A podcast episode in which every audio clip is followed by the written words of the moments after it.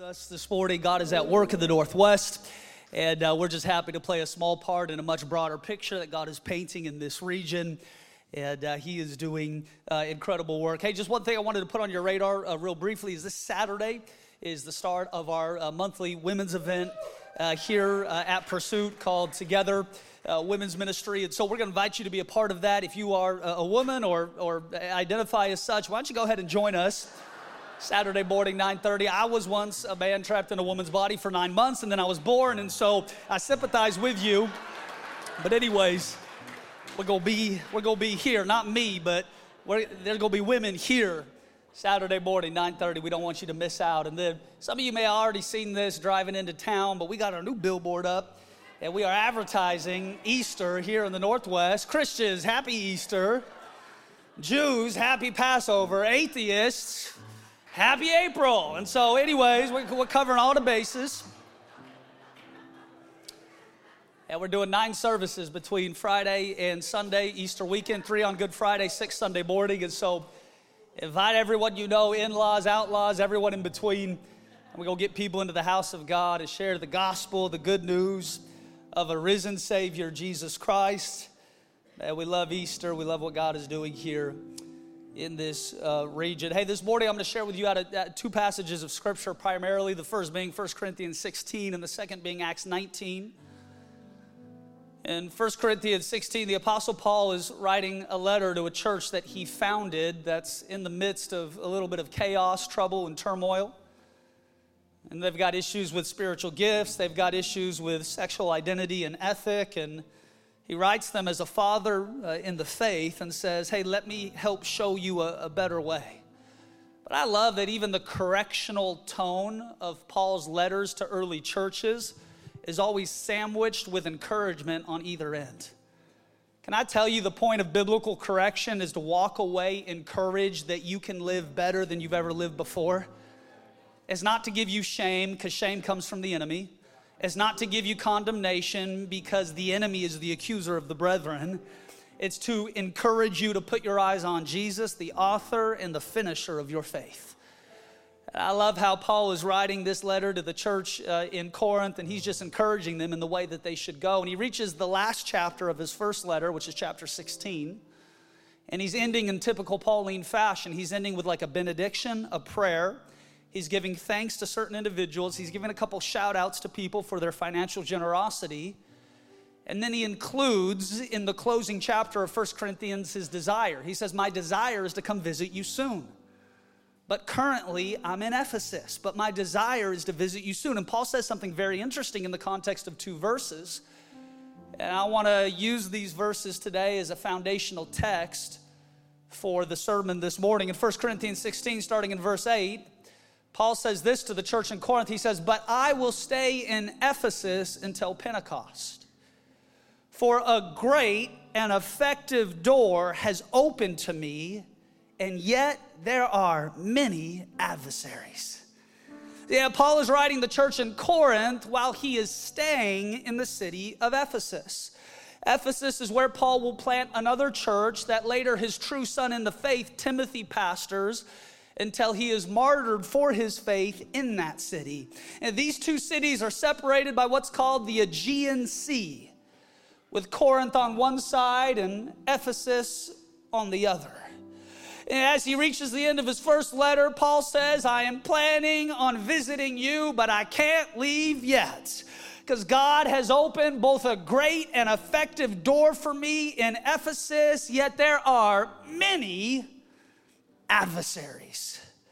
That word Greek door, that, that word great door in the Greek translates to abundant door, loud door, mighty door, strong door, the door of greater things. In fact, we get the English word mega from the Greek word great. But Paul doesn't stop there. He doesn't just say it's a great door, he says it's an effective door which, when you translate it in the original language, means an at work door, an active door, a powerful door, a door marked with opportunity. It's where we get the English word energy. So here's what Paul is saying God has opened a door of massive energy for me in Ephesus, yet there are many adversaries who wait for me on the other side. I would dare say to you this morning, Pursuit, we are in a season of massive energy and momentum as a church, but it is what we do with what we have that determines whether this moment will define us or pass us by. We have the wind, now it's time to raise the sails. We've got the oil, now it's time to collect the jars. We've got the fire, now it's time to build the altar. It is what we do with this moment that I believe defines our region for the next decade. There is a door that has been opened for us in the Northwest. And I'm gonna take as many people as possible with me because there is a region that hangs in the balance who is waiting on the other side. No, it will not be easy. No, it will not be safe, and it certainly won't always be fun, but it will be worthwhile to see an entire region open up to the gospel in previously unforeseen ways. Pursue, we've got an open door. Now, what are we gonna do with it? See, John saw a door and he came up higher. Paul saw a door and he walked on through. Peter saw a gate and it opened unto him. Ezekiel saw a door and he entered in through it. Samson saw a door and he picked it up. God has opened a door, but on the other side wait many adversaries. That word adversaries means unreconcilable differences, to stand against with force, to constitutionally oppose. See, the size of your door will be directly proportional to the size of your adversaries. The bigger the door, the bigger the opposition, but the bigger the door, the greater the reward. Over the last 18 months, I've been referred to the Attorney General's office for prosecution, threatened with fines from the health district, been on receiving end of death threats from people in this community, all for making a commitment to keep this church open. And on Monday of last week, we received a letter from the city letting us know that they were planning a public hearing to classify our church as an undesirable use and zone us out of the city. On Tuesday, our lawyers got involved and started filing public records requests. On Wednesday, our land consultant got involved and called the city. By Thursday afternoon, we had a letter from the city apologizing for their original proposal and letting us know that the pursuit would be safe from any attempts to zone us out of the downtown district.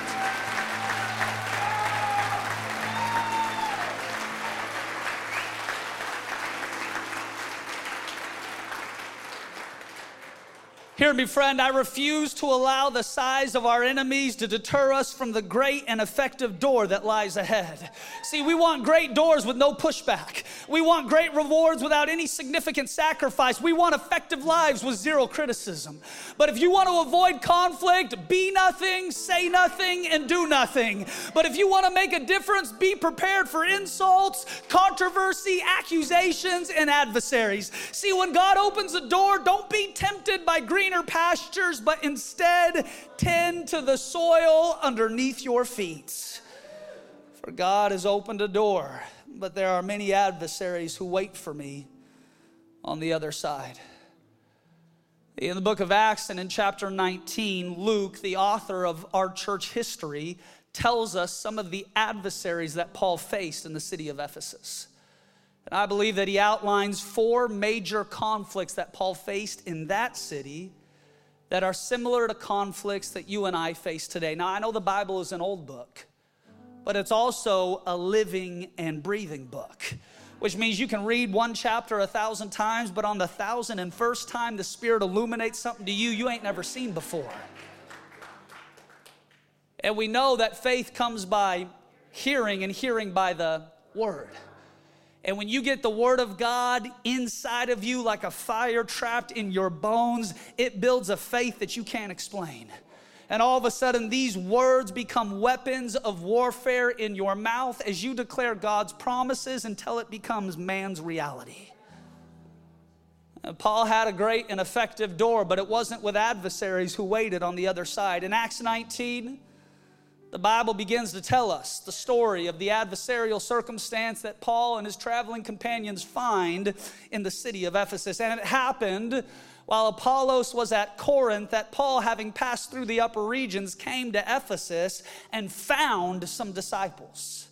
He said to them, Did you receive the Holy Spirit when you believed? And they said to him, We have not so much as even heard whether there is a Holy Spirit.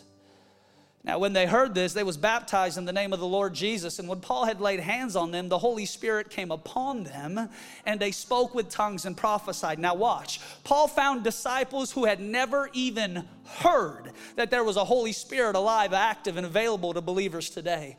I find that is true for some Christians, even in our region. We haven't even heard that Jesus still heals.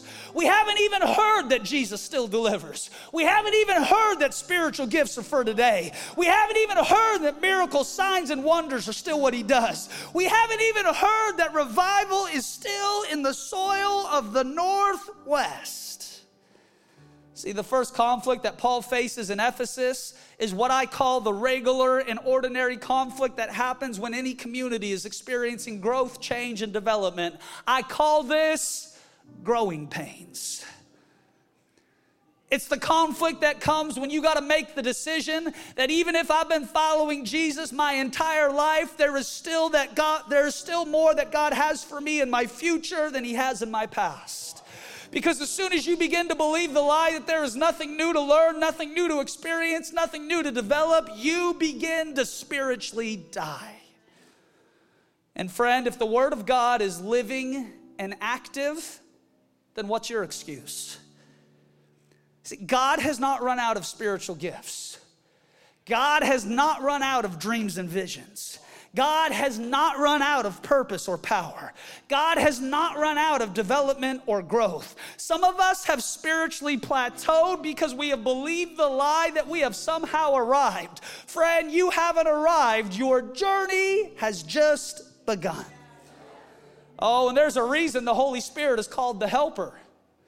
Because if your faith don't get you into trouble every once in a while, you ain't trying hard enough. No, by faith, we're going to plant in Seattle, and the helper is going to have to show himself strong. By faith, we're going to buy a new property, and the helper is going to have to show himself strong. By faith, you're going to enter into that new relationship, and the helper is going to have to show himself strong. By faith, you're going to buy that house this year, and the helper is going to have to show himself strong. By faith, you're going to raise them kids, you're going to stay married, and the helper is going to show himself strong. See, faith gets us out of the boat, and the helper does the rest. It says they spoke in tongues and prophesied. Watch. You don't have to speak in tongues, you get to speak in tongues. Now, I can't explain it, but I know it works. And I still remember when I got baptized in the Holy Spirit for the first time when I was a young man. It was a transformational experience in my life. It didn't make me a better Christian. I don't get to go first in line during the rapture, but it did endue me with power from on high, and my life has never been the same. Friend, there is more for you if you just have the faith to believe. And in verse 8, the second conflict appears. And Paul went into the synagogue and he spoke boldly for three months reasoning and persuading concerning the things of the kingdom of God. But when some were hardened and did not believe, they spoke evil of the way before the multitude. So Paul departed from them and withdrew the disciples, reasoning daily in the school of Tyrannus. And this continued for two years. I'd like to tell you today that every adversary you face will clear up in two minutes or two weeks. But here's the reality some stuff you might have to battle for two years or two decades until one day you finally get breakthrough. Your job is to not give up. You in a tough spot in your marriage? Don't give up. You're in a season of doubt in your faith? Don't give up. You're feeling lost, not knowing what to do next? Whatever you do, don't give up. I've got good news. Victory belongs to people who show up and refuse to give up, and that, in fact, is who you are. Now, Paul is the most brilliant man of his day. He writes two thirds of the New Testament, the one that you read. He debates with the scholars. He brings the gospel to the European continent. And not even he can convert the hard hearts of religious folks in the synagogue. Hear me, friend, not every seed you sow will fall on good soil. But if you obsess over the ones that don't produce, the enemy will depress you from ever sowing again. Oh, it's true. Some seed falls on hard soil.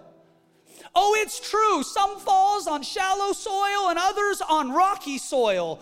But there is some that lands on good soil as well. And it produces 30, 60, 100 fold return. And it causes you to forget the pain that the other soil caused.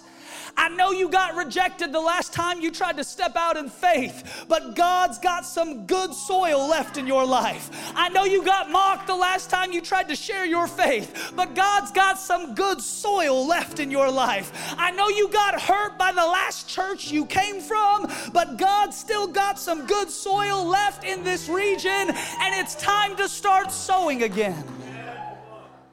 Now, friend, don't allow the religious traditions of your past to blind you to what God would desire to do in your present. I know this looks different. I know it sounds different. I know it feels different. But it's just a new generation's expression of an unchanging God who is faithful to finish what he started. See, the second conflict that Paul faces in Ephesus is the religious conflict of stiff necked critics. But here's what I love conflict marked Paul. He said this to his sons in the faith. He said, Remember my chains. He said, Remember my scars. Listen, I don't trust somebody who claims to be an apostle or a leader until I see the scars of some adversarial circumstances that tried to take them out, but they were just too stubborn to die. And in fact, the greatest argument against death in your life is an unfinished assignment and I look out over this congregation today and I see a sea of unfinished assignments. Friend, if you still got breath in your lungs, if you still got a pulse in your body, you still have a purpose from God that is yet unfinished, and He will give you the strength to finish the thing that He started in your life.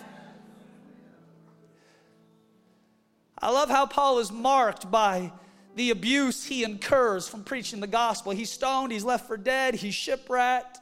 He's whipped, he's beaten, he's abused, he's beat up. Every time he goes into a city, a new riot forms. They try to kill him. And he writes his true sons in the faith and he says, You want to know what my apostolic resume is? They tried to kill me, but I refused to die. They left me for dead, but God raised me to new life. No, I got betrayed and abandoned and slandered and talked about. The enemy should have taken me out when he had his chance. I've survived 100% of my worst days and I got the scars to prove it. That's what gives me the authority to speak into your life. This is how Paul writes the church. No, see, your scars tell a story not of what the enemy tried to do to you, but how God preserved you in the midst of conflict that should have taken you out. No, you walked through the fire, but you weren't burned.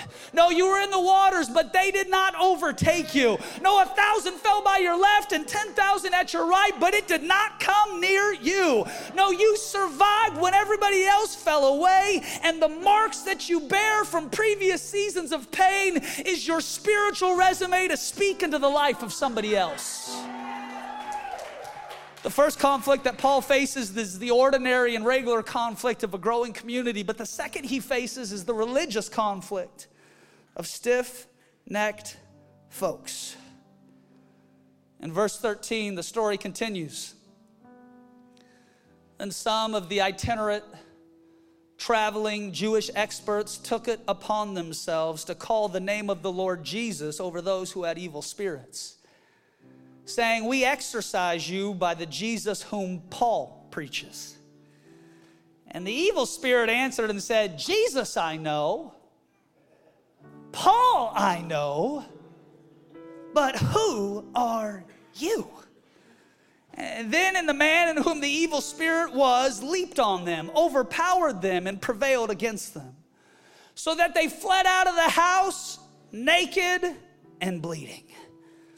The third conflict that Paul faces in Ephesus is the relational conflict with the traveling ministers of his day. Watch. I think sometimes people in my generation are tempted to hide behind a quote, love for travel, because what they are really running from is the danger of being known. Consistent Christian community affords you the opportunity to be truly known and truly loved, not because you're perfect, but because you're home. I didn't say Christian community. I didn't say consistent community. I said consistent Christian community. See, God takes the orphan and he sits them at his table. God takes the lonely, the broken, the contrite, the abandoned, the forgotten about, and He places them in spiritual family. So that not only can you be truly known, but you can be truly loved. And if we can build a community that truly knows one another and truly loves one another, then we can create such a safety net in this church that people, even when they fail, have enough faith to get back up and try, try again. God has placed you in a family, not just so that you can receive, but also because you have something to give. You've got a kernel of faith. You've got a seed of resource. You've got some giftedness and some talent and some fruit that God's developed in and through your life. And if you'll let Him, He will use you to be the answer to somebody else's prayer. Friend, hear me this morning. You don't have authority by proximity. You don't have anointing by proximity. I preach Jesus, I teach Jesus, I worship Jesus, but until you encounter Him for yourself, you're just vicariously living through the passion of somebody else. See, our social media culture creates this weird phenomenon people act like they know a celebrity just because they happen to know facts about that celebrity. For example, Tom Cruise, he was born in 1962. He's 5'7, he's been married three times. I know he used to work as a busboy in New York. He's currently a member of the Church of Scientology, which is neither a church nor scientific. But if you were ever in a crisis, if you was ever in a crisis, it doesn't matter how loud you yell his name. He ain't never met you before. You don't have access to his estate. You can't show up at his house. You can't use his stuff. You're not invited to his events. You know a lot of facts. You got a lot of information. It might make you appear like you have a relationship, but the reality is you don't. And my concern for folks today is that we know a lot of facts about Jesus, but have we truly encountered his lordship and transformative power in our lives?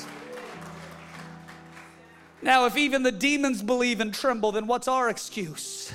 Jesus, I know. Paul, I know. But who are you? It reminds me of a story. At the University of Chicago Divinity School, each year they have what is called Baptist Day.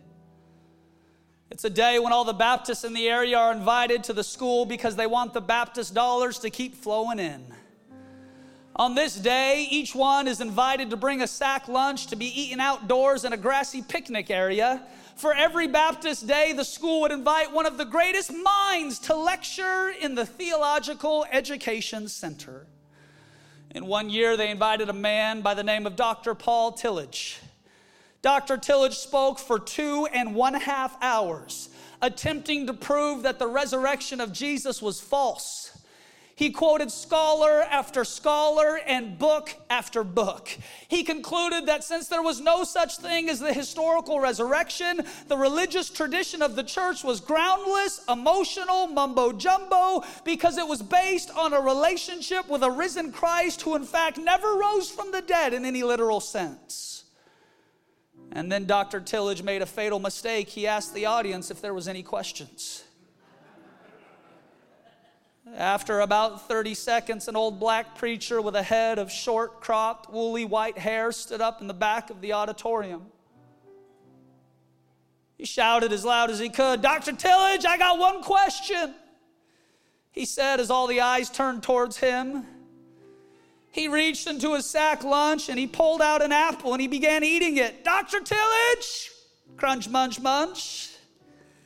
My question is a simple question crunch, crunch. Now, I ain't never read them books that you read. Crunch, crunch. I can't recite the scriptures in the original Greek or Hebrew. Crunch, crunch. I don't know nothing about the experts you quote. Munch, crunch, munch. He finished the apple. He said, All I want to know is the apple I just ate, was it bitter or was it sweet? And Dr. Tillich paused for a moment and answered in exemplary scholarly fashion I cannot possibly answer that question, for I haven't tasted your apple and the white haired preacher dropped the core of his apple into his crumpled paper bag. He looked up at Dr. Tillich and said calmly, Neither have you tasted my Jesus.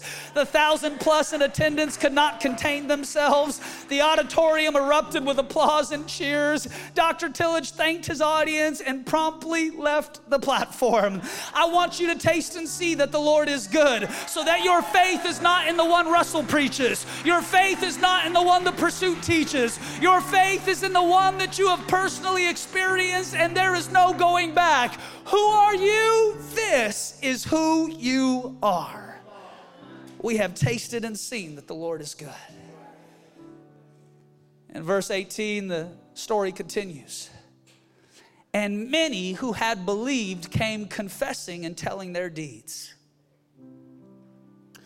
Also, many of those who had practiced magic brought their books together and burned them in the sight of all. And they counted up the value of them, and it totaled 50,000 pieces of silver. So the word of the Lord grew mightily and prevailed. But about that time, watch, there arose a great commotion about the way for a certain man named Demetrius, a silversmith who made silver shrines of the goddess Diana, brought no small profit to the craftsmen he called them together with the workers of similar occupation and said, Men, you know that we have our prosperity by this trade. Now, when they heard this, they were full of wrath and cried out, saying, Great is Diana of the Ephesians. So the whole city was filled with confusion and rushed into the theater with one accord, having seized Paul's travel companions. See, friend, Paul's ministry was similar to Christ's in that the teaching of the word was confirmed with signs, wonders, and miracles. People were so shook by the testimony of Jesus that they brought their books of magic to be burned. They brought their horoscopes, their crystals, their tarot cards. They brought their Ouija boards, their porn, their drugs, their crack pipes, and their needles to be burned in the city square. It amounted to 50,000 pieces of silver, which in today's money would have been 5.5 million, almost enough to fill your gas tank. And about that time, a great commotion arose. See, the fourth conflict that Paul faces in Ephesus is the regional conflict of principalities and powers. See, in the city of Ephesus, the people worshiped the goddess Diana, and there was a massive temple built in her honor in the center of the city.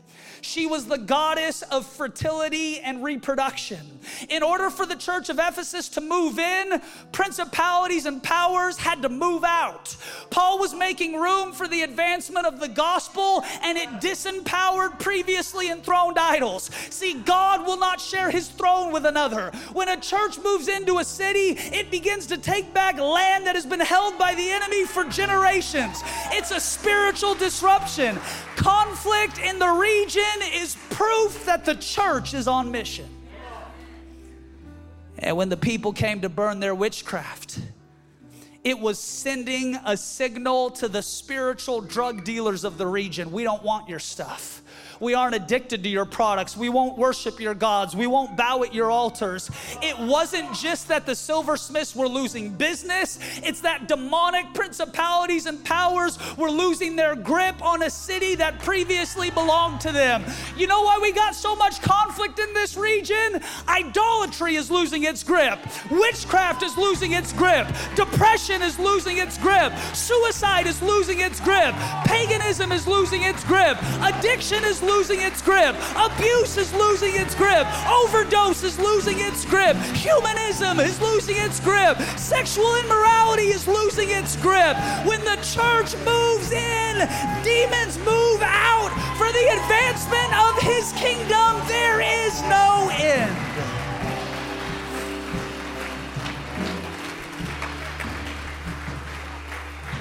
Come on, you could stay standing. I'm almost done. Oh, there was some great adversaries who waited on the other side. But the great and effective door was just too good to pass up.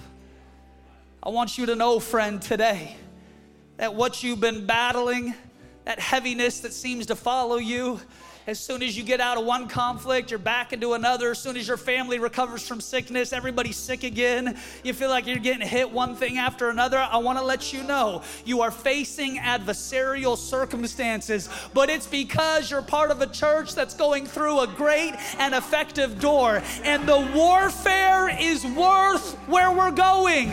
The warfare is worth the reward that you will receive. And after you've done everything to stand by God's grace, you're going to continue to stand, for God will give you victory in your house, He will give you victory in your workplace, and He will give you victory in this region. And watch, the gates of hell will not prevail. They'll try. They'll try. They'll be really upset. They'll try to zone you out and shut you up and scare you with all sorts of fear tactics. They'll try. But victory belongs to folks who show up and don't give up. And pursuit, that is who you are. Come on, friend, let me pray for you. Father, now in the mighty name of Jesus, we say, by your Spirit, do your best work inside of us. I declare over you today, friend, a fresh anointing of God's Spirit. That you, in fact, would be endued with power from on high, strengthened for the journey that is ahead.